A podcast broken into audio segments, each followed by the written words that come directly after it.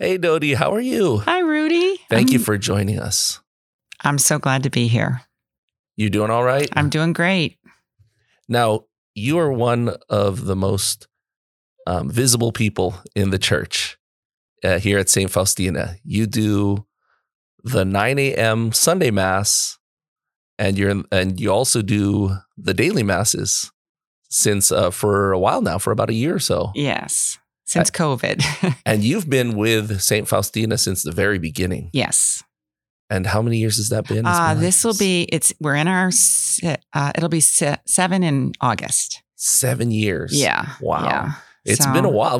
When- I think back at it, I'm like, wow, has it really been that long? yeah, long? I know. Time is flying. It's, it seems like yesterday we were at um, Pete and Sally's house just getting to know each other with our That's name tags and everything. And, That's right. And did you grow up here in Houston? I did not. I'm from upstate New York, and uh, I lived in Ohio, in Steubenville, Ohio, for three years with my family, and then came down here to the Houston area. I've been here 29 years. So mostly, I consider myself a Texan. How long were you in Ohio before Just you moved? three years. Okay, so you don't really have that many memories of. Uh, that was a good time because we were in a very um, exciting Catholic community at Franciscan University. That was our home base for parish and fellowship, and so it was it was a special time. But things like that happen. You know, God gives you graces, and then you you're sent out. And so down we came to Texas, and uh, it's been a lot of years here raising the kids and being part of different churches. how so? How long were you in? Um, I said Ohio earlier. I meant New York. Uh, How let's old- see. I think I was 28 when we moved to. So 28 years, born and raised, lived in the same house for 20 years. Wow. I'm one of 10 children. So we were, Ten. yes, I'm number seven. Um, right in the middle. Big Catholic little- family, very loving and supportive, and just a great childhood. What's the age gap like with the oldest and the Uh, youngest? 18 years. But the first Wow. nine are only 12 years. And then there was a gap. And then the last one was born. wow. So, yeah, we were on top of each other and lots of fighting and laughing and exciting times. Mom and dad were super great and uh, How I- many boys and girls? five and five. Oh wow, just right there. Yeah, Even. yeah. Two girl. Let's see, two boys, a girl. Wait, two boys, two girls, and a boy. Uh, after that was two girls, two boys, and a girl. Wow. So That was that must have been a very very busy household. It was. And we were, um, you know, everything was more home based back then. I mean, we went to the schools, but all our activities were part of the school. And so we weren't, my mom and dad weren't driving us everywhere and all that like families do now. Um, we were very involved in our home parish, St. Madeleine Sophie. Um, so you grew up Catholic. I, we grew up Catholic. Uh, we all we never missed mass. We always did the holy days. Um, my mother was a convert from being a Baptist to Catholic. Um, she she and my dad met in high school, and she wanted to convert Uh-huh. when they got married, but her dad told her, "Give it five years, and if you still feel the same way." Go ahead. And so in five years, she went through the formation process to enter the church. And so she's she's just a wonderful Catholic woman. She really took the faith to heart. And I I still have my memories of praying the rosary are with my mom. So um How about your dad? Was he a cradle Catholic? Yes, cradle Catholic. His parents were very devout. And uh, so we grew up Catholic. In high school, uh, my story goes that um, as most teenagers are searching, right? Uh-huh. Um, I never strayed far at all, but um, I did come into a deeper walk with the Lord. And that was a very significant time of my life between sophomore and junior year. My brother had gotten involved with Campus Crusade for Christ at his university, and a lot of things were going on in our Albany diocese. Um, spiritually speaking, um, there were a lot of things to attend, and the, the, the spirit was on fire. Uh-huh. Um, I remember going to a charismatic mass that I'd never been to before with with my brother John, and uh, we walked in and people were standing up and they had their arms lifted and they were singing like from the heart. The music ministry was dynamic, and I'd never really heard that. Um, very, you know, contemporary at the time, and uh, the preaching was awesome, and the the whole liturgy just astounded me. And I remember thinking, I don't have that. Whatever that is, I want it. Uh-huh. It wasn't like, oh, this is weird. Not at all. It was like, I want more. Nice. And I remember that summer uh, in my bedroom, you know, here I am, a T, 16 years old, uh, kneeling down and just giving my heart to the Lord. I mean, I was aware that I'd made my confirmation and I knew this was the stirring up of the Holy Spirit in my life. Um, I was the girl that had all the religious posters in her room and candles lit and i played i i had played guitar since i was a little girl but so you've I, always been musical yes um, the family we sang a lot we were like the sound of music people wow know? and we we did a lot of singing in the uh-huh. house uh-huh. and my sister Linda, who's my oldest sister, played guitar and she actually played the ukulele. And she taught me to play when I was very young, the ukulele. Once I got that about second grade, I could pick up a guitar. And um, so I started just, you know, learning chords from her, very unprofessional. Excuse me. Um, but she, uh, you know, she got me going with the bug. And then I started taking piano lessons around the fifth grade. And uh, well, anyway, so going up to high school, I had done five years of piano plus playing the guitar, but kind of put it down. Wasn't very inspired with the church music and just didn't know where I fit in with anything. Okay. Um, so in my newfound faith with the Lord, I was excited to be like them, which was that group I heard uh-huh. in the church. And how old were you at this time? Um, 15 or 16, that, okay. that range. very crucial so, time. Very, very. Uh, so, anyway, I was invited to go to a talk by a priest uh, with my brother. He was giving a, I can't remember what the talk was or who he talked to, but he invited me to come and would you bring your guitar and sing a song? Well, what, what could I sing? I had no idea. So I opened up Songs of Praise, Volume One, which was the book out at the time that my brother had. Uh-huh. And I found Seek Ye First, which we all know. Yes. So I learned that very easy chord pattern. I had, had memorized. And so that was my first song that I actually sang in public um, in my new walk with the Lord. So you were just in your room playing ukulele and guitar. What kind of songs were you listening to at the time um, or playing? You know, I was I was a pop music girl on the radio kind of thing, but that's when I put the guitar down and I just thought it's you know, I'm not cool enough and my music I couldn't do that, but I'll just listen. And so it really was a neglected gift. So it wasn't until the Lord inspired me to to use my gift for Him, and I, I really never detracted from that, other than you know like John Denver or something like that, which was very easy to play on guitar. Uh-huh. I just I just learned more and more music. I just I just whipped through books and learned as many things. I mean, back when we were learning songs like "Be Not Afraid" and those were out in the '70s. I mean, uh-huh. I I'm dating myself, but those were songs I gravitated to. Learned right away. Had the had the uh, the record the record. The record. Oh that's awesome. Um, and then i then i picked up on you know christian artists that were out at the time second chapter of acts and keith green. And these are you know these are the early starters um, um, rich mullins michael w. Smith. They were all getting it going. And so uh, that it's just it was just snowballing through the years. Whenever I see you and Sally singing together, I can imagine you two singing like folk music. Oh yeah, with the guitar and everything. Sure, I always see sure. that. I yes. can see that all. Yes. I mean that influence. Yes, there on you. So you were you saw those people. You decided to pick up the guitar. Mm-hmm. Did it just snowball from there? It really did, and um, quickly, our parish. What was happening in our parish?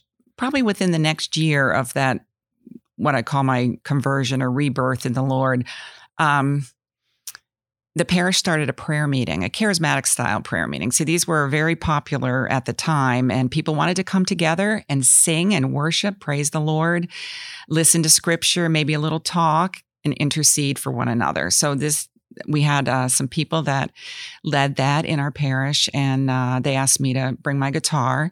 From there, I met other young people that were coming who were musical, and we formed a little mini group. So, throughout my late teens and early 20s, this was my group. Uh-huh. And we all we all kind of grew together. We'd learn new music. We'd hear something. We, you know, we didn't always have the sheet music back then, but we'd write out the chords. And so we served in our home parish in a lot of masses. So you had your own youth band. We had our own little, yes, like what you're seeing nowadays. We had that back then, and it was it was wonderful. Um, I had four. I got married when I was 21 and had four kids in my 20s.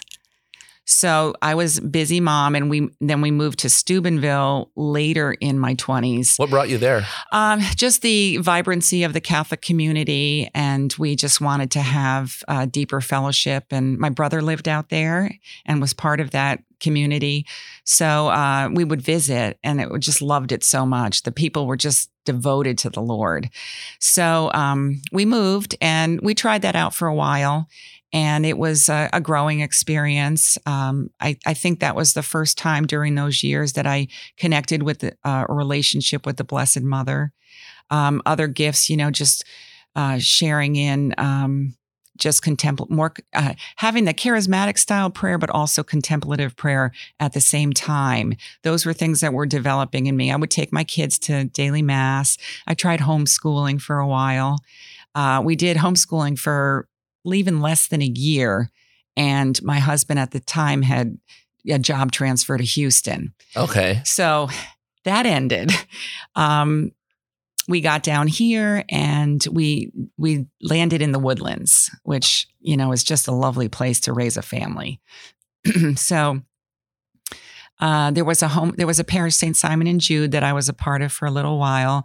I remember um, going up to the pastor, like one of the first weeks we were there, and saying, Hey, there's no music at this mass. I could provide it. And at that point, you know, I had I had been ministering music. I had done a little bit of recording. Um, I was well into my gift. Uh-huh. And uh, so I'm thinking, oh, hey, you're going to be glad you know me. well, the priest, the priest said, you know what? The people don't like music at the first really? mass on Sundays. This was, you know, in the old days. Okay. so I was just shocked. I'm like, oh. And we had little kids, so we wanted to come to the early mass because they were up and let's yes. go. Yes. So it took a while. I got into VBS with that parish at St. Simon and Jude and did the music for VBS, which was fun. Um, the woman that ran it, she came up to me and she said, We have been praying for you to come. Oh, that's nice. And uh, my heart just, because it was still a transition time of leaving Steubenville with such incredible music and faith filled environment uh-huh. to this parish that we didn't know and they didn't need me. So um, I just I just sat with that. And so, so Vacation Bible School was your foot in the door with the music. And it wasn't an intentional thing. It was just, well, I have kids that are going to be in it, uh-huh. and I can play my guitar and walk your around. Gift. Hey, I know all the kids' yeah. songs, right? So, um, I cannot remember the exact timing after VBS, but I did meet up with some other musicians that wanted to form a group. And once again, we formed a group. And I went to the pastor again and uh-huh. I said, I have a group. Yes. What can we do to serve the parish? It was that was my approach. Uh-huh. And he said, Well, we're going to start a 12 o'clock mass. How about that? And um, I'm like, 12 o'clock? That's like lunch and getting ready for naps, you know? Yeah, with the kids, because you're you're thinking as a brother. Right? How old were your kids at that time? Um, the oldest was third grade. Okay, so still pretty young. Third and uh-huh. first in kindergarten and two, age two. So um yeah, so anyway, we did that. Um, we committed and we grew and it was wonderful. I remember one of the deacons came up to me because we were I was introducing new praise and worship music, things I'd learned in Steubenville, um, new Catholic music that was out. And he came up to me and he took my hands and he said, we have needed you in this parish and I am so glad you're here. Keep doing what you're doing. So, um, fast forward to, so I think we were there between three and four years. And fast forward to the announcement that St. Anthony of Padua would be starting in the woodlands. And uh, I remember sitting in the pew that year and I knew the priest got up and he spoke about the new parish, Uh-huh. and we lived in the geographic area of the new parish, and I knew I would go. I knew it from like the moment they announced it. So, um, Was once it like a different experience? I'm sure it's a different experience starting a parish it, it was as compared to coming into one that's Yes, and I think that was the whole experience in the woodlands. Um, just like here in our growing area, Mhm. the new neighborhoods bring people that are not with their families, and so they link up together. And in Uh-huh. the churches, they reach out to one another because they're all their extended family is not necessarily here. And I, I experienced it in the woodlands in the neighborhood, but also in the parish. Um, the new parish, but the older parish was a bit more set and there were established people and all that. So St. Anthony's started, and um, I was a part of beginning the first music ministry in that parish. And it was such an exciting very time. exciting. In fact, uh, when fast forward to St. Faustina, we actually did some of the same music in the opening mass of St. Faustina that I had brought in at the opening mass of St. Anthony of Padua. That it was so a cool. very special moment for me uh, to know that, you know, God would have mercy on my life and allow me the privilege of doing something so special. I It's mean, emotional. there's nothing wrong with going to an older parish and trying to help out. Mhm, But you know, like you said, people are set in their ways, and you just got lucky that they started that twelve o'clock mass. Well, you know, I think the I think the priest knew that the gifts and talents were there. Um, he just didn't quite know how to use us. Yeah, and then, and then when they with the decided that the, Yeah. the parish was growing, they needed to add a mass, and that worked. Uh, right before I left St. Simon and Jude, he told me he was very upset that I was leaving. And he told me, he said, This is the most participatory mass of the entire weekend. wow. And I thought, okay, so I'm doing something right with the way that we're putting out the Uh-huh. music. And so just, you know, affirmation, continue on. Mhm. St. Anthony's um, was the place where most of the sacraments were for my children and the marriages. And we had a funeral, and uh, my husband Pat and I got married there nine years ago.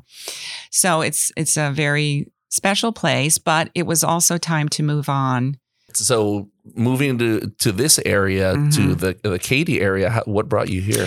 Well, um, in 20, 2007, um, our oldest daughter went off to college, Franciscan University of Steubenville. Um, nice. Two of the kids, one was in high school, one was junior high, and one was uh, fifth grade. Peter was fifth grade. Um, oh, that was two. That was the year 2000. I'm sorry. Uh, so my husband uh, began to experience extreme severe depression and anxiety. Uh, so up till then, we were doing so great, but Uh-huh. with his illness, um, he was not doing well. We went through a lot of ups and downs with the kids and with the, um, you know, that situation. It was just a hard time for our family Uh huh. um, seemed like everything was great. That's the thing.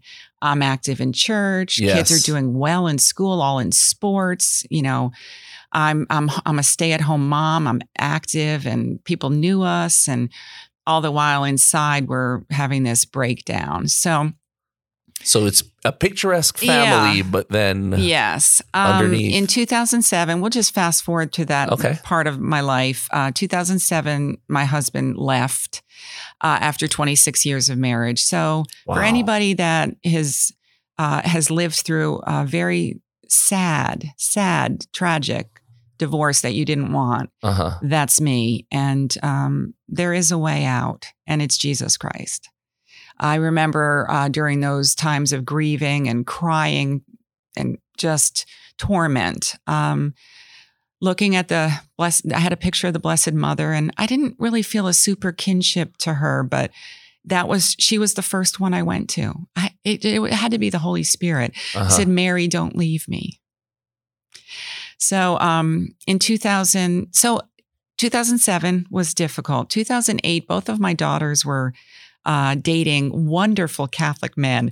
Answered a prayer. So God was giving me a blessing that I really needed at that time. Okay. And I was happy for them and I was starting to feel pretty good. Mhm. I um I had gone back to work in 2001. I'm a I'm a registered nurse and I hadn't been working for a lot of years. In 2001, I went back to work part-time as a PACU nurse, which is recovery room in the Okay. Woodlands, Memorial Hermann. And uh, so in 2008, I was I was working, and uh, thank God I was working when my husband left.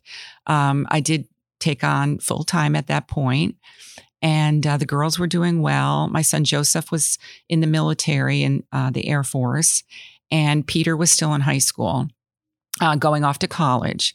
Um, so he went to UT in Austin, and in 2009. Uh, I remember the day vividly. I got a phone call from the Austin police that um, Peter had committed suicide. Oh no. So he had jumped off a um, seven story garage, uh, Wow. parking garage. Um, yeah, it's a it's a moment in my life that you know transcends every other bad moment. Uh huh. Um, at that point, like I said, I was just feeling stronger in my personal life and things were going forward. And Peter also struggled with depression and anxiety. And, you know, as you know, it runs in families. Uh, different things stir it up. Maybe it's dormant and then it comes out. He had been on medication and in counseling and had a peer group and uh, had all his accommodations set at UT uh, to assist him. So it was very shocking. And um, uh, I, I want to talk about that day because it was very significant Yes. in my faith walk. And I want everyone to know how God just moved in a powerful way, like quickly. Um, I went into the bathroom, into my closet. And I remember leaning against the wall. I was just going to like fall down with the shock. And I said, you know, the faith was there, but it was hard. And I just said, Lord, I can't do it if I don't know you have him. Uh huh. But if you have him, I'll be fine. I can make it. And I came out of the, the room and some nurse friends from the hospital started to come in. I had some other friends there. My girls were there. Um, two weeks before Peter died, my father passed away. Wow. Yeah. So I lost my husband and my father and my son within a two year span. It was it was quite crippling. But you know, with dad, he was older. He was 81 and Uh-huh. he had some illnesses and we were anticipating it. The story goes at my dad's funeral, and it was a beautiful funeral filled with much faith and love for one another and our family. We were at the graveside, and it was drizzly that day. The clouds were out, and my dad um, had a summer camp in the mountains that he built for our family, and he loved eagles. As we were at the burial site, one of the siblings of our the 10 said, "Wouldn't it be amazing if we saw an eagle Oh. right now?" And I said, now this is before Peter died. I said, "Well, we'll see one when we need it." Because that's how God works. He gives you what you need when you need it. Yes. So that passed. And um, right after he passed away, my two sisters went to the apartment where he died with my mom. And they stepped out onto the patio and there was a big rainbow in the sky. Well, that day or that week, there were five rainbow sightings in our family. And one of them was a double rainbow over the lake where our camp was. One of my nephews had gone up to be there just to Uh-huh. feel connected to dad, his grandpa. And he saw a double rainbow over the lake. So we were like all pumped up, like, wow, this is God's promise to us. And, yes. and, yes. and he's got dad, and we're all going to be fine. And so I was sharing this with my nurse friends when I got back to work. And suddenly my Peter dies, and they're all coming into my house. And one of them grabs me and says, Dodie, come out to the bottom of the driveway. And I went down with her, and there was a rainbow, and, and the end of the rainbow was over my house. Wow. So I, I'd prayed the prayer in the closet. I'd Uh-huh. come out. The women came in. They knew my story about the rainbows and they were more excited because, and I was excited for them that here I am in the midst of grief and I'm, I'm aware that God is working in them by giving them faith right now. And they see this rainbow after Peter dies. And wow, remember Dodie said. Uh huh. Um, so that was the first of many. The week of uh, later, in- okay, so that was a Monday. Two significant things happened. Uh, Monday night, a woman in our parish at St. Anthony's who was very involved in this the Catholic school. She had she has many gifts, but one of them is very significant dreams. I mean, God gives her dreams. This is one of her gifts. hmm She came up to my daughter, Sarah, who's my oldest. She teaches at the school or did at the time. And she said, Tell your mom I want to share a dream with her. So the dream was that she saw this young, young boy, blonde hair with a like a bowl cut, uh, laying prostrate on a bumpy, rocky ground in a room that was very bumpy Okay. with his face down and he was in agony. And she said, then she saw, uh, she, she felt more than saw a presence next to her and the Lord reaching down to Peter. Oh, I'm saying Peter now because I'm going to tell you the rest of it. This Uh-huh. boy and lifting his face and it becomes radiant and glowing with Uh-huh. joy. And he says, Come, you are mine. Wow. So this woman woke up and didn't know Peter, Uh-huh. didn't know Peter had died. And Uh-huh. she said, Oh, it must be that one of the young people from St. Anthony's school is going to become a priest someday. Because, you know, laying prostrate. Uh-huh. And that's what she of the. Lord. Yes. Yeah. Then she hears about the death. She comes on Friday to the viewing, and we've got the casket and the the tables with all his pictures. The Mhm. church people were so helpful to me in that. She said she felt the Holy Spirit say to her, "Take your time with the pictures." And when she got up there, there was a picture of Peter at his first communion, and she picked it up. And she said, This is the boy in my dream. That's wow. So I'm telling you that that was it. There were many other sightings and and little mini miracles, but Uh-huh. but that for me, she wrote it all down in detail. It was very detailed, and I just I have that in my Bible, and I just I read it, and I know that Jesus has my boy. Um, another significant dream was my son-in-law, who at the time was not my son-in-law, but was dating my daughter. Very, very devout Catholic he shared that he'd had a dream about Peter. It went on and on, but he said at the very end of the dream, Peter said to him, Tell Sarah and mom that the goodness of the Lord had mercy on me. Wow. So again, God was giving me all this affirmation and this assurance of, of that Peter was fine. Um, Uh-huh. one more story about that was the morning of the funeral. So all my siblings had flown into Texas. I had all 10 of us were together. It was really special. And t- my oldest two brothers, who uh, the one brother had lived in the Adirondack Mountains for many, many years. And uh, he knew every bird and tree and flower and hiked every mountain peak in the Adirondacks. And he, and that's Mark, Mark and Peter, my brother Peter. My dad was also Peter. Wow. Okay. Yes, we have a lot of Peters. Um, they were staying down the street uh, at my friend's house, and the morning of the funeral, they were going to walk down. We were all meeting at my house, Uh-huh. so they came out of that house, and Mark looked up in, in the tree, and there were two bald eagles in the tree. wow. He went back inside. He knew it. He knew what they were. He went back inside, and they asked the husband, "Can you come out and just confirm that Uh-huh. we saw this?" And he said, "Yeah, they nest at Lake Woodlands, but I've and I, I've seen one, but I've never seen two together." Wow. So he rang my doorbell a few minutes later, and he said, "We've had a miracle." And you know, I told you about my dad and the significance of the eagles. and- Yes. And, his name is Peter, and my son is Peter. And yes. I just thought our two Peters are together today Wow. and celebrating with the Lord while we have this beautiful, beautiful funeral. Sad, but also very beautiful. So, so my heart and my mind were completely immersed during that time in God's goodness and Uh huh. and everything. So, I mean, even though it, it still must have been hard to to to you know get through all of that. It's been 11 years. Tomorrow is actually his birthday. He would be 31. He was 19 when he passed away. Wow. Um, the first years were extremely difficult.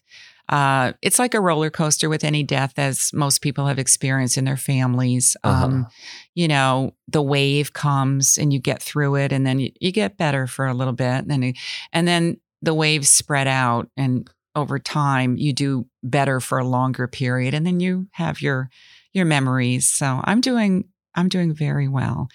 Um, again, God's mercy in my life. The next year, I went on CatholicMatch.com and the, the urging of a friend who Uh-huh. really felt that I should put myself out there. And I'm thinking, I have no idea about dating.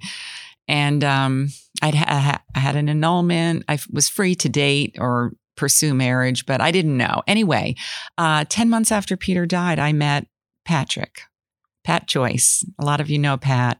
Um, It's hard to miss Pat. It's hard to miss Pat. he sings in the choir with me, and he's a local veterinarian and just a an amazing Catholic man. I remember when we first uh, we first met at a Starbucks up in the Woodlands. We talked for three and a half hours, Wow. and we knew that I was looking for a devout Catholic man, and he was looking for a devout Catholic woman.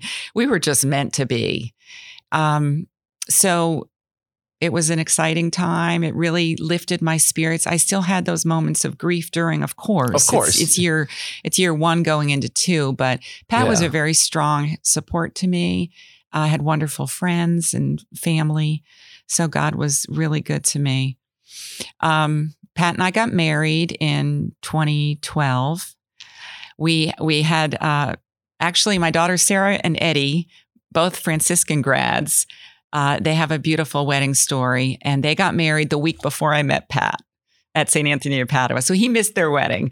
Uh, the following Uh-huh. year, one year later, Bethany and Daniel, who are also uh, they're all St. Faustina members now, by the way. uh-huh. Uh, they got married, and then we got married. So it was really quick. Within a couple of And years, all we, at St. Anthony. all it, so Father Tom Rafferty was uh, he he did my my son's funeral and three weddings. so Wow. we yeah we had the family thing going on at St. Anthony of Padua. Uh, Pat lived out here in the Katy area, and when we got married, we moved out. We we chose Fulshear just because it was a little bit more country. Uh-huh. I didn't want to live in Cinco Ranch, and he couldn't come up to the woodlands. So we're like, let's pick a new new spot for us, Your what- place. For our the two of you. place. Yes. And what is so cool about this story is when I met Pat and I walked into his house, uh-huh. there was a, a really big Divine Mercy picture in his foyer. And I was like, oh, that's nice. It's really big. Very nice. And I go into his living room and he has this massive crucifix, like one that you would find in a church, not in a personal home. Okay. And I'm like, wow, that's pretty much the decorations he had. A few things of Mother Teresa, St. John Paul II, before he was St. John Paul II. Uh-huh. And I was like, oh, wow. Oh, wow. Oh, wow. Um, so that was kind of like, yeah, he believes in his faith and he's living it. So uh, shortly after we got married, we we spent a little bit of time at St. Bartholomew over in Katy. We're Mhm. doing a transition thing between how to leave St. Anthony's and the hour drive, and how for me to leave my job, my home, my my church. Uh-huh. So it took a little bit of time, and we decided to go for St. Bart's for a while. And there, of course, I started a little music group. What was harder to your, your job, your home, or the church? What was the hardest one to let Oh, go the of? Church, the church for sure. The home part with with Peter's death and the divorce and everything, I know the Lord was moving me on. So Okay. so that um, you know that was a that was meant to be. Yeah, it's closure there. It was closure and it was time, and I was very happy about marrying Pat. So I looked forward. Um, I didn't want to leave my job. So I didn't for the first year of our marriage. I commuted part time all the way to all the way to Memorial Hermann, the Woodlands. Wow. And then I transferred over to the Katy Hospital. I was there for about six years. A couple of years ago, I, I finally stopped working. So, um, How long of a commute was that from? Oh, I'd leave early and. I'd come home late, so about an hour, a little Okay. over an hour. And that's with no traffic. Yeah, it, as as things grew in Fulshear and 1463 got really busy, that was a disaster. So I said, "Oh, I can't do this anymore." Um, so anyway, at the St. Bartholomew, um, I have a special story with Father Tran. He, Father John Tran was the pastor there, and I remember when I first met him, and I I cantored one day, and he he affirmed my ability to lead the congregation in song, and uh, I was very excited to be there because of his affirmation and the fact that I was going to join the music ministry there and Mhm. h- help it grow. And I said to him, you know, I really feel like the Lord sent me here. And he looked at me and he said, and when he tells you to leave, you will leave. Wow. I'm like, that's a strange thing to say, but uh, Yeah, fast is. forward a year and a half, St. Anthony or St. Faustina is now announced. The new church in Fulshear is beginning. And I, I remember heart palpitations because here I started, we were really getting the groove on this Yes. music group. We were like solid.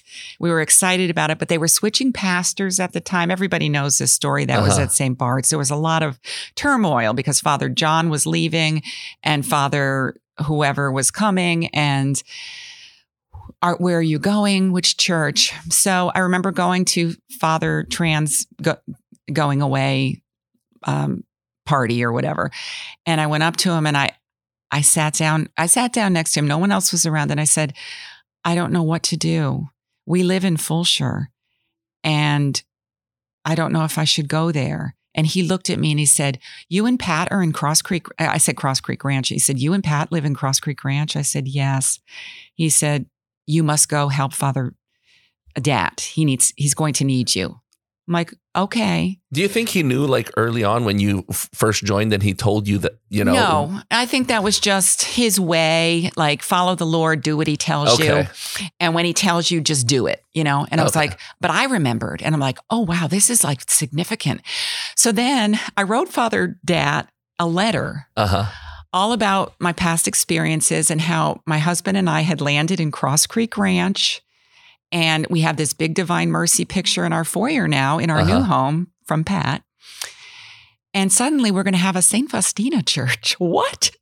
So um, my heart wanted to go, but I only wanted to go if it was God's will. Of course. So I put the letter out there. I said, if you need me, let me know and Uh-huh. we'll pray together. And didn't hear anything, didn't hear anything. I went on vacation during the town hall meetings that he had. I wasn't at any of those because we I was up at the camp in upstate New York for a couple of weeks. I kept checking my email, never got a response from him. So I thought, okay, I'm staying at St. Bartholomew. This is the sign uh huh. when I got home, shortly after that, um, Father Dat, dear Dodie, I have misplaced my this email and I am so very sorry. We must get together. So something like that. So I'm like, okay. So I went over to St. Bartholomew where he was meeting with people. And I remember being in um just a, a real state of openness, like, Lord, I'm letting you lead this. And we had a conversation. He took my hands and he said, I I know this doesn't sound right, but I desperately need you. Wow. And I said, okay. I went into the adoration chapel after that. I remember kneeling in front of the tabernacle and just praising like no one was in there. It's supposed to have someone in there all the time during the Uh-huh. exposition. There was a lady on the phone outside the chapel and a small child sitting in the back of the chapel. So I thought, well, that we're, you know, there's one person in here, but the adult was gone. I was free. I just started singing and just songs were coming into my head that I hadn't sung in years. And I just worshiped and it was just right. So, um, And this was that same part. yeah, well, yes, during the discernment process. Uh-huh. So uh, that's when I met you and and others that were gathering at uh, Sally and Pete's house to start. I met Sally and Pete, and then we started uh, the the rehearsals and forming choir. So, okay, so you didn't know Sally and I Pete didn't. from Father Dat brought Sally and I together. We we were the two people that he had information on that had led music in the previous parishes okay. and he wanted us to get to know one another. I always thought you knew each other. No, 'cause you but we bonded right away. Yes. We did because we had similar stories of using our music to serve the Lord Uh-huh. and always loving the Lord our whole lives. And and then Pete, um, Pete, you know Pete's story, and uh, just the, it touched it touched him the story about my son, and Uh-huh. he's he's Pete, and my son was Peter, and we just we just bonded. It was a beautiful time. I had always thought that you'd known each other because you two work so well together. Well, yeah. So God used that. And then, of course, you know, JM came in and we all started to work together. And the, quickly the parish grew. And so all of that was really great. And, you know, until we came into the new building. And um, I still remember that amazing, amazing. Ma- first mass that we had with the cardinal and the huge choir we had up to that point.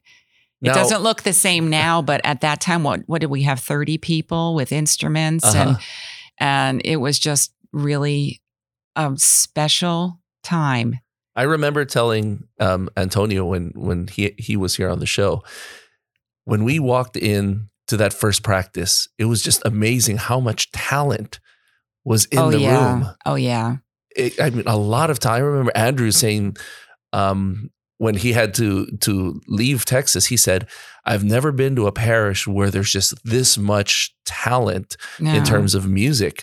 And I was, I mean, I was shocked at how good everybody was. And when we got everything together, like you know, you and Sally and JM and Trey, and then just working all the all Yeah. the music out, it was just amazing, amazing. It, it really was. And during that time, too, we were beginning small Christian communities in the parish. So uh, we were, my husband Pat and I were invited to participate at Pete and Sally's house because we'd already gotten to know each other quite well and some of the other people that were working together. So that was a, another layer of settling in here in Fulshear, getting to be more involved at St. Faustina, feeling like I had new friends, new new uh, spiritual friends. That's Uh-huh. very always been very important to me to have people to pray with and care about you. Um, I wanted to tell you uh, uh, just a little story about my development with. Uh, how Saint Faustina has been very significant in my development with the ble- in my relationship with the Blessed Mother. Um, you know, the first years of the church are always the high points, and then you go through some struggles, and then it, you know it's the it's the wave again. You got the peaks and the valleys, and so during the valley of my experience and my walk and my personal journey, um, I was at a a really low point. I was almost depressed. Um, you know, still the undercurrent of grief is always going on there. Uh-huh. Um, just just a sad time. And I remember thinking, well, they have a healing ministry here. Maybe I should ask for prayer. So Sally and um, Pete and Lucy and Carla are all part of the healing team. And I remember Sally and I were sitting up in the front during morning mass. We were going to sing a communion song. And um, I said, could you guys pray with me after mass? And she said, yeah, just remind me. And then mass went on and we sang our song and I felt better. And I Uh-huh. thought, you know, as I always do when I come to mass, I just felt better. And um, and I wasn't going to ask her again. She goes, "Hey, do you still want prayer?" And I'm like, "Okay." Uh-huh. So I go in the back room and it's dark in there, and I just sit down and the the the sacrament is on the altar because they've done exposition, and so there I am with a window to Jesus, and thinking I'm not really sure what I'm going to ask them. I just know that I'm I'm at a low point. uh-huh. And Lucy comes in. She puts her, and I don't know Lucy. She puts her arms around me and she said, Can I give you a hug? The Blessed Mother wants to hug you. Uh-huh. Well, my tears started flowing like a river, and I sobbed from the depths of my soul. Wow. It was unbelievable that I needed this and was trying to cope on my own. But I needed prayer. I needed something. And a few moments earlier, you thought, well, you know, maybe I, don't need yeah, it, right? we'll just get through the day. um, while she's praying over me and she's blabbing, and I'm trying to find a Kleenex, and I'm feeling this love of my blessed mother uh, for me, for me, not like a general, you know, Mary loves everybody, like Mary loves Dodie. And and then we smelled roses. Uh, Pete said, "Do you smell it?" And I, I knew that I smelled it, but Uh-huh. then he said it, and then everyone in the room smelled the roses. wow. And Lucy said, "Mary has come to be with you." wow. I mean, that was profound. Wow. I mean, here I think I'm doing pretty good in my walk with the Lord, and there's more. There's more. Uh huh. And suddenly I have a personal visit from the Blessed Mother that I've never had. I've heard of it. I've heard people smell roses or get roses or, you know, have a sense of Mary with them. And this was new. Um, my my mind's eye saw the Sacred Heart of Jesus with a crack through it, and the Immaculate Heart of Mary with a crack through it. And it was like they were saying to me, "Come join us. It'll be fine." Like heaven is where it all comes together, Uh huh. but you will suffer. So just like we suffered, come be with us. It was very healing. Uh, later in the year, so that was that was sometime in 2017. In 2018, um, I decided to do the consecration to the Blessed Mother. Uh huh. So I did the 33 days to morning glory book that everybody was doing in the parish that Yes. Father Dat had encouraged. And my my prayer date was May 13th, Our Lady of Fatima. So I went through that and it was just a I had more connection to it because I'd I'd felt like I had an experience. And I'm a very emotional, as you know, person, um, a very feeling person. So that was important to my faith, just like all of the signs and wonders that God gave me when Peter died. That was what I needed. God knows where we are. He knows who we are because He made us Mm-hmm. and He gives us what we need. It's different for everyone. So, um, I did my consecration. It was very beautiful. I remember thinking, oh, I wish my daughters would do this. And later in the year, um, in the fall, um, I had been praying a, a lot. My prayer life was focusing more and more on my daughter, my younger daughter, Bethany, who uh, she and her husband were married at that time for seven years and no children. The infertility road was up and down again. It was very emotional roller coaster. Uh-huh. Um, they were at the end. They just said they're just not going. They're going to give up. They just don't think they're going to have children, Uh-huh. and uh, they didn't want to adopt. And it was just sad. I just felt sad for them. And uh, around December of that year, I so this is 2018. I did my consecration in the spring, and May 13th, Our Lady of Fatima, and then in December, I I don't know why, because I do novenas now and then, and um, it occurred to me I'd never done the novena to the Immaculate Conception. I said I'm going to do that for Bethany and Daniel. So every day I I did my nine days of prayer. I prayed for them, and I had another intention at the time. Lord, please give them a, a, a family. Mary, please bless them with a family. Day nine, I kid you not, I get a text from Bethany. We have d- decided to pursue the adoption process. That's fantastic. So, okay, fast. Things are going to go fast now. I Uh-huh. was giddy. I was jumping up and down. I was like, Mary, you are an awesome intercessor. How did I not tap into this before? Uh-huh. you know, I'm like, I'm growing in my trust and my love for her and just seeing that she cares for my family. And so in January, so we get through that. They're doing all their busy work with adoption process. And I go up to see my mom in New York and I stop at morning mass at this church named St. Gabriel's. I don't know, maybe I was there once as a child, vague, you know, and I'm I'm sitting there um it's it's a handful of very old people and a gruff priest. He was grumpy. And I I I, I know. And I, I quickly had my mind's eye on the, this is just not a good priest and and people don't have faith here and I, I like I was having this judgment battle in my head and I and I was aware that it was a battle and I was Uh-huh. like I don't want those thoughts I, I I, I, started to pray for him. And then he talked about the rosary, and I was like completely diffused. I'm like, thank you, Jesus. Thank you, Jesus. He's a good man. And so I, I, I got through Mass, and um, yeah, whatever that was about, I don't know why I struggled right at that moment with it, but I released it. As I'm walking out of the church, I see this painting of pregnant Mary. And I'm like, I don't know if I've ever really seen Mary as a pregnant woman. And it was it was a painting somebody Uh-huh. had done and It was very beautiful. I You don't see a whole lot of pregnant Mary images. so I paused and I looked at it and I thought, that is something. As I'm walking out the door, an old man, like very old, scuffled next to me and handed me a baggie. And he said, Here, I want you to have this. And it's cold, it's winter in New York. I'm like, Okay, thank you. and he's you. a stranger. and he's a stranger. and okay, thank you. I get in the car, I open the baggie, and it's a rosary.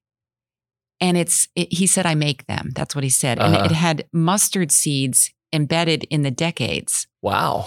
and a strip of paper that said, um, the scripture, if you have faith as a mustard seed, you can say to this mountain, move and it will move. Nothing in capital letters, nothing is impossible with God. I sat there Wow. and I thought, Mary is here in New York. She's in this parish and she's at work. I was all excited. so, so that happened. Uh, the next month, um, my daughter texted me very excitedly. This is Bethany. So now she's stirred up. She's like, we might adopt a baby. We Yes. might not. We'll see what happens. Mhm. Um, so she's all stirred up and I tell her about the, so it was shortly after I told her about the mustard seeds and the rosary. That week, this, the Catholic school, St. John Paul II, where she and my other daughter had taught, um, she said our, our Friday mass is focused on mustard seeds Wow. and I'm helping the students prepare. And one of the teachers was in the Holy Land at the time, and she sent a picture, a photograph of her hand filled with real mustard seeds. And on the picture, it said Bethany, Israel. We were overcome. And here I am, like, so happy for my daughter that God is moving in her Yes. and showing himself to her in a personal way. Uh-huh. She calls me shortly after and she says, um, So this is about April now, and they're still waiting to find out what's going to happen. And she says, Do you have that book, 33 Days to Morning Glory? I'd like to do that. Wow. So I'm all excited. Yes. And so she begins her process of uh, consecration to the Blessed Mother. She's feeling the call and the, the connection with Mary. And um, so this is how it all goes. The week Wow. before her consecration day was also going to be May 13th, Our Lady of Fatima. uh-huh. A week before she gets a phone call, uh, we have a baby and a birth mother has chosen you and the baby will be a boy and she's uh, 39 weeks pregnant and her due date is may 13th Wow. does it get any better than that Wow. so we i remember the, the morning of may 13th we met for a walk and i was jumping around singing this is the day the lord has made because how how much better could this story get? right? Uh, here it's her consecration day. Yes. Her baby may be born today. Well, the story goes that the baby was born two days later. That's okay. We'll take That's it. fine. Yeah. He was healthy and beautiful. They named him Elliot and Peter as a middle name in honor of her brother and my son. So uh, Father Dat baptized him, and he has been the most incredible blessing to their lives. He's almost two now, and uh, it, it's really truly a faith journey. And I I tell the story so excitedly because when when you're in the in the place that you have nothing but God. There's no out. There's no way. Uh, he is he is everything. He is what you need, and so I'm just uh, thrilled that not only did Bethany and Daniel get a beautiful gift from God in that Elliot, but I got a my first grandson. We have four granddaughters. They're all older than Elliot. So Elliot's the f- number five, and he's the first boy and the significance of you know peter was not lost on me i i dug through his things and found his baptismal like the white garment uh-huh. and i found uh, the little outfit that he wore and i i washed it. It was a little yellowed and i i got it ready and i showed it to her and i said would you like elliot to wear that? And she said that would be great. Wow. and inside had been pinned and i did never remember this at all and never remembered it. Um an, a, a miraculous medal was pinned inside the baptismal outfit. Wow. from and he was baptized in steubenville at, at the the christ the king chapel at the university he was immersed i just remember how special that baptism Uh-huh. was um so so it Elliot was tucked away for like it was tucked away for years, but years I and I think yeah. actually that was the only outfit that I had saved. You know, a mom of four, busy. We didn't have a Oh, lot yeah. of money. I don't remember what all the kids even. I have some pictures, but Mhm. not like we do today. So anyway, um, yeah, Peter was baptized, and he actually had newborn pictures taken right after he was born at the house, and one of the teachers at some point, uh, but before she she was um, going through this infertility um, journey, one of the teachers had given her a rosary from Fatima. So uh, Elliot has his little hands, his two week old hands wrapped around the rosary in some of the pictures. that's nice. Yeah, we call him our baby of Fatima. our baby of Fatima. That's Yeah. that's got a nice ring to it. so so that's that's kind of where God has me now Wow. and I've just been even last year um when COVID started we were also distressed and disjointed with not being able to come to the church yes. um I got a call shortly after and the father dat had like gotten one week into live streaming in the side chapel and he told uh, the music director joffrey we need music. And he called me and he said would you come? Uh huh. and i said oh my gosh. You know one of my one of my dreams is that when i'm old and retired Uh huh. i would live near a church so i could go to daily mass Yes. I mean, this was just like in the back of my mind. Like, that's going to be my life when I'm older. I'm just going to be one of those prayer people that is Uh-huh. always in the church. And so, um, this this past year, you know, I'm retired from nursing. My Pat's not re- completely retired yet, but um, I am, and so I've been available. And this has, for me, been a gift to be able to come. We started in the side chapel with just a handful of people coming together without masks, and you know, because Father's over there and I'm over here, and yes. the you know servant um, acolytes over there uh, to when we moved back into the church uh, being able to serve and there wasn't quite honestly there was nothing else to do you know we couldn't really go anywhere and yes. so i got to come to the church it was thrilling and uh, i am very aware of what a privilege it was to receive the eucharist every day yes. and so I know that, you know, to whom much is given, much is expected. And I I just come, I just come here and say, Lord, whatever you want from me, I'm just your servant. It's not always the way I want it, uh huh. but it is the way you want it right now. And this is what I'm going to do. So I've been very blessed. Now, when the whole lockdown started, my family and I, we were one of the few that were here Yes. doing the Sunday Mass. Yes. And one thing that I felt personally when we received communion was, why me? Why I do I deserve this? Did you go through the Oh, whole yes. same thing? it's overwhelming. It's like I I need to recognize what a privilege this Yes. is because God has asked me to come and serve and I can. I can play an instrument and sing at the same time so I could provide there. Uh-huh. And uh, there was yes, the deep awareness that it was a gift and it was a grace. And so, uh, so, so my story just continues to unfold more and more. I'm very excited about all the things that God's done in my life, all the, the journey. Even though some of it's been like unbelievably hard, I never ever saw myself as getting a divorce ever. Um, losing a child. I mean, no parent should no, ever go no through one that. ever even thinks you don't. As a parent, you don't even go there in your mind because it's so Uh-huh. scary and painful. Um, but you know, God was always with me, and I and I do have so many beautiful memories, and still bring it to my mind today uh, when I feel the anguish of it. uh-huh. Jesus has His hand right on my shoulder. I, he's walking it with me, and I know, like with Holy Week coming, you know, this week, um, we're walking with Jesus, and He's walking with us. Well, like we're together on the journey, the same journey Mhm. you know, and take up your cross. And everyone has different crosses. Some are some are really horrific, and uh, I I consider myself very blessed. I I had such a wonderful childhood. Many people haven't had that, Uh-huh. and um, that gave me a good foundation for what was to come. You know, it's funny. You think, well, Lord, I didn't really want this cross, you know, but this is the one you allowed in my life um, for a reason, a purpose, and So looking back at, you know, all of the challenges, everything that you've been through, like you said, I mean, unthinkable things have happened to you. Like, you know, as as a cradle Catholic, hmm getting married, it's unthinkable that you're going to get divorced. Yeah. What do you what advice do you have to somebody who's going through something like that?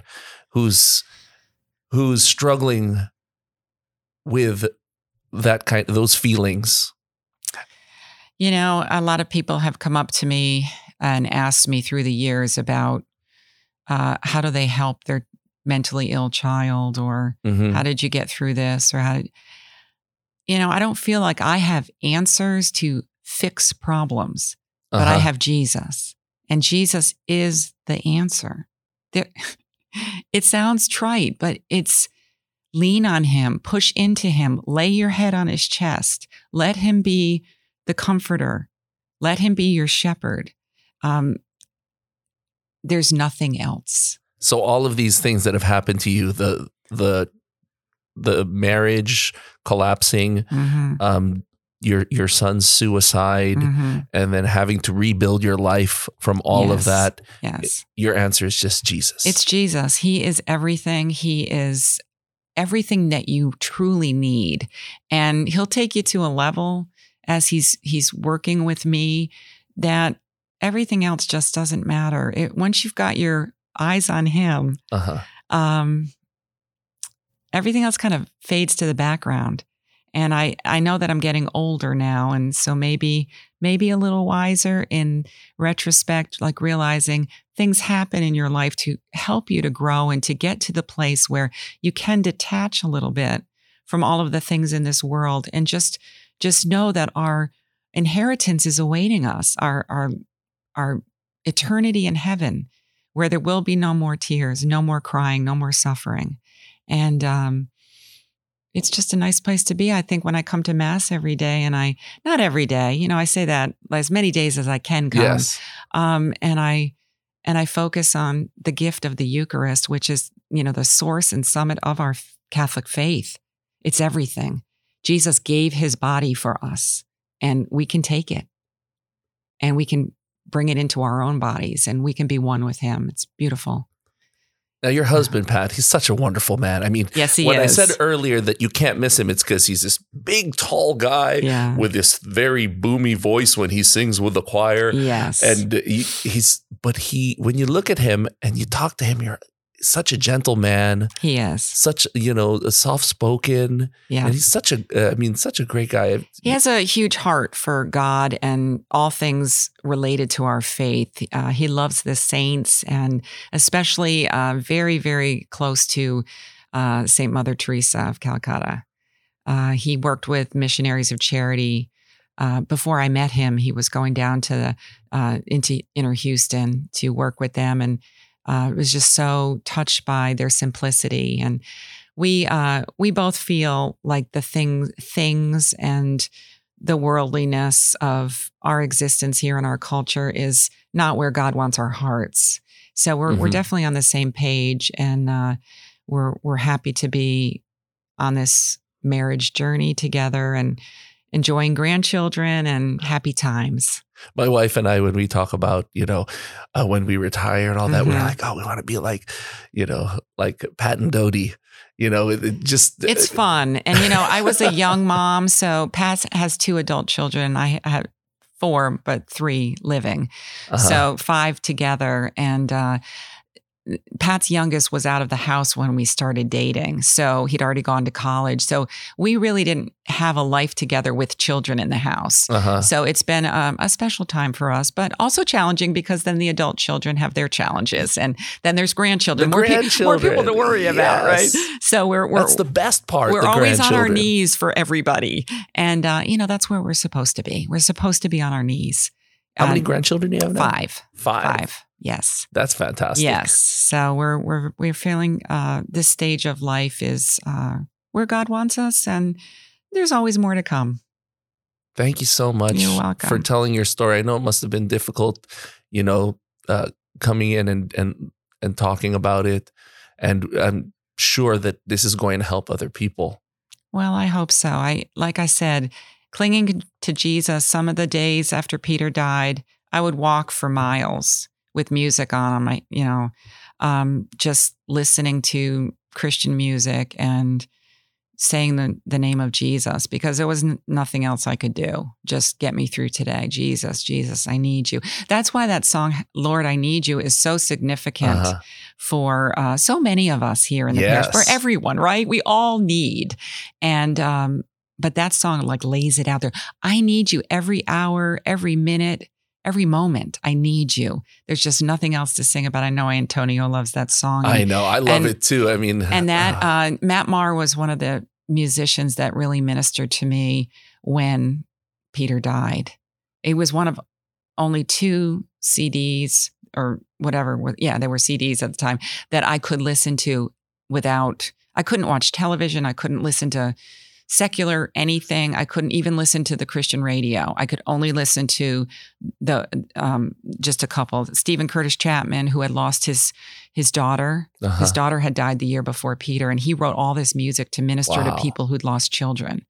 And then Matt Maher had that. Um, I can't think of the name of the the CD. It had so many great songs. "Christ is Risen" is on it, and those those songs.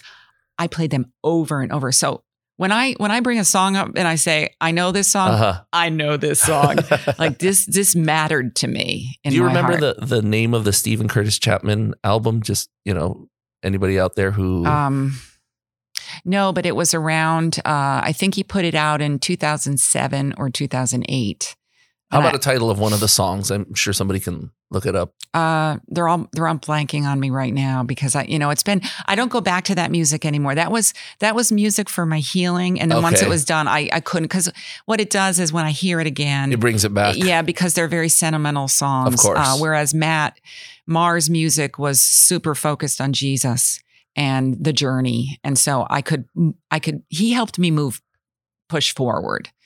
I think So- Lord, I Need You is, if I'm not mistaken, it was one of those that a lot of people mentioned during one of our choir retreats. Oh yeah, Like, Lord, I Need You. It's like, what is your favorite song? And it was like, yeah, yeah. Lord, I Need You was written down yeah. I call those songs. a whole bunch of them. Those are the anointed songs, the ones that really make a difference in people's journey. That's anointed. That's the Holy Spirit using the music, and that's what the music. When you lay it out for God, you want Him to use it. We don't know who it's going to touch. It may be a. Sometimes I get up in the morning and I'm like, Lord, what do you want me to sing today? And I, you know, I have a repertoire, but Uh-huh. but I'm open to a change. And sometimes I'll play a song and somebody will come up and say, You have no idea how that song touched me. And I'm like, I don't know you. And I don't know why I thought of that song this morning, but praise the Lord, because that's the Holy Spirit. And, that, and I'm, I'm very humbled by that because I know it wasn't me. I know that Uh-huh. it wasn't me, You're just a vessel. just the vessel. And, Mhm. and there might be a person out there that needs that, that moment. Well, So- thank you for being a vessel Oh. today and coming I'm in. so grateful. And thank you for what you do. It's beautiful ministry.